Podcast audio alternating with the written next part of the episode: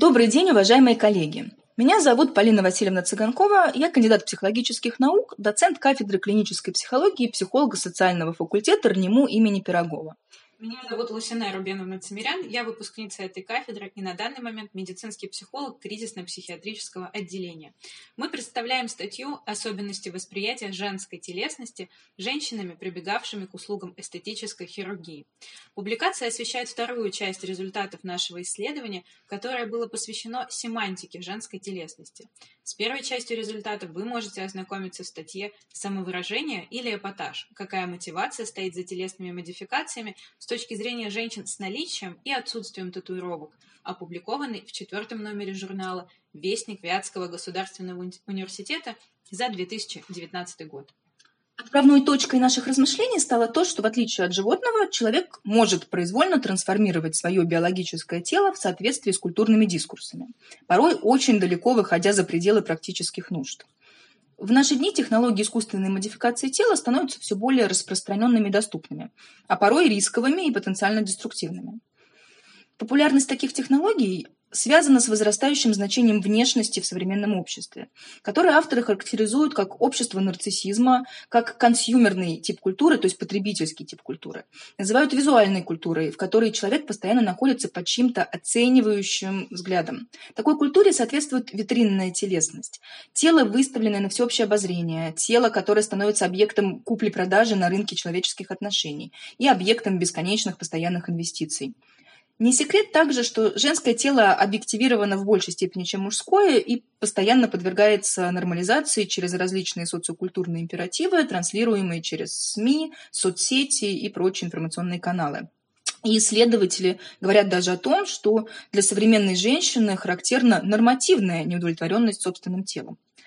Однако, несмотря на то, что есть некоторая общая установка на то, каким должно быть женское тело, вечно молодым, стройным, здоровым, сексуально привлекательным, мы видим, что реальные телесные практики довольно широко варьируют. И в общем виде можно сказать, что женское тело становится полем боя различных дискурсов, различных систем ценностей. Каждая женщина стремится соответствовать определенным культурным или субкультурным нормам и образцам и противостоять, протестовать по отношению к другим. В этом контексте тело может выступать в качестве средства идентификации и категоризации, то есть маркера своих и чужих, тех, кто разделяет твое мировоззрение и твои ценности, и тех, кто, напротив, угрожает этим ценностям. Различные варианты женской телесности легли в основу создания авторской методики «Внешность как высказывание», использованной в представленном исследовании. Стимульный материал методики состоял из четырнадцати фотографий тел и лиц молодых женщин, репрезентирующих семь типов телесности, каждый вариант их крайней и умеренной степени выраженности. Естественная внешность, здоровая полнота и ожирение, модельная худоба и анорексия, увлечение спортом на уровне фитнеса или бодибилдинга, телесные модификации, то есть татуировки, пирсинг в крайней и умеренной степени выраженности, а также эстетическая и пластическая хирургия, представленная в крайнем и умеренном варианте. Задача участниц исследования состояла в том, чтобы от первого лица сформулировать высказывание героини, то есть попробовать предположить, а что она хочет сказать окружающим с помощью своей внешности. Наша гипотеза заключалась в том, что возможности когнитивной эмпатии по отношению к другим женщинам будут значимо различаться у испытуемых с разным типом собственной телесности.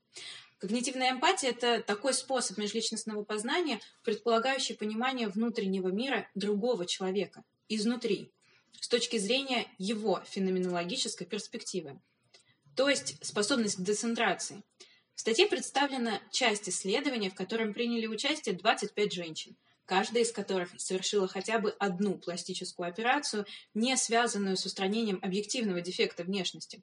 Наиболее частотными из них были пластика груди и носа, а также одну, а чаще более, косметическую операцию, увеличение губ гиалуроновой кислотой, инъекции ботокса, коррекцию контура лица с помощью филлеров.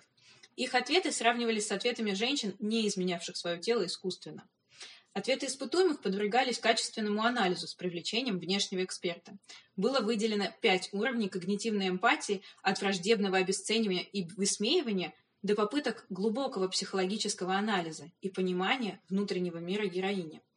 Было выявлено, что женщины с эстетическими операциями проявляют значимо более низкую когнитивную эмпатию к обладательницам всех типов телесности, кроме сходного со своим. То есть их способность к децентрации оказалась низкой. Данный результат может быть осмыслен в контексте специфических особенностей самосознания, характерных для участниц данной группы, о чем можно подробнее прочесть в нашей статье. А сейчас мы хотели бы обратить ваше внимание на один конкретный результат. Женщины без телесных модификаций проявляют высокую когнитивную эмпатию, интерес, стремление понять по отношению к женщинам со всеми вариантами неконвенциональной телесности за одним единственным исключением. И это исключение – женщины, которые прибегали к пластическим операциям. Эти персонажи занимают при ранжировании последние места и получают свой адрес обесценивающие высказывания. С примерами вы можете ознакомиться в статье. Этот результат представляется нам наиболее интересным, поскольку женщины, которые очевидно изменили свою внешность с помощью пластики и порой не скрывают это, даже ведут некие э, прямые эфиры в своих соцсетях того, как их телесные трансформации происходят, они оказываются наиболее отвергаемой, обесцениваемой группой со стороны женщин с конвенциональной телесностью. И поскольку мы можем предположить, что многие помогающие специалисты, психологи, психотерапевты обладают именно конвенциональным типом телесности, представляется важным пригласить их к рефлексии потенциального влияния их убеждений на результаты диагностической и психокоррекционной работы с женщинами, которые уже прибегли или планируют в ближайшем будущем прибегнуть к услугам эстетической хирургии. Спасибо вам за внимание. Всего хорошего.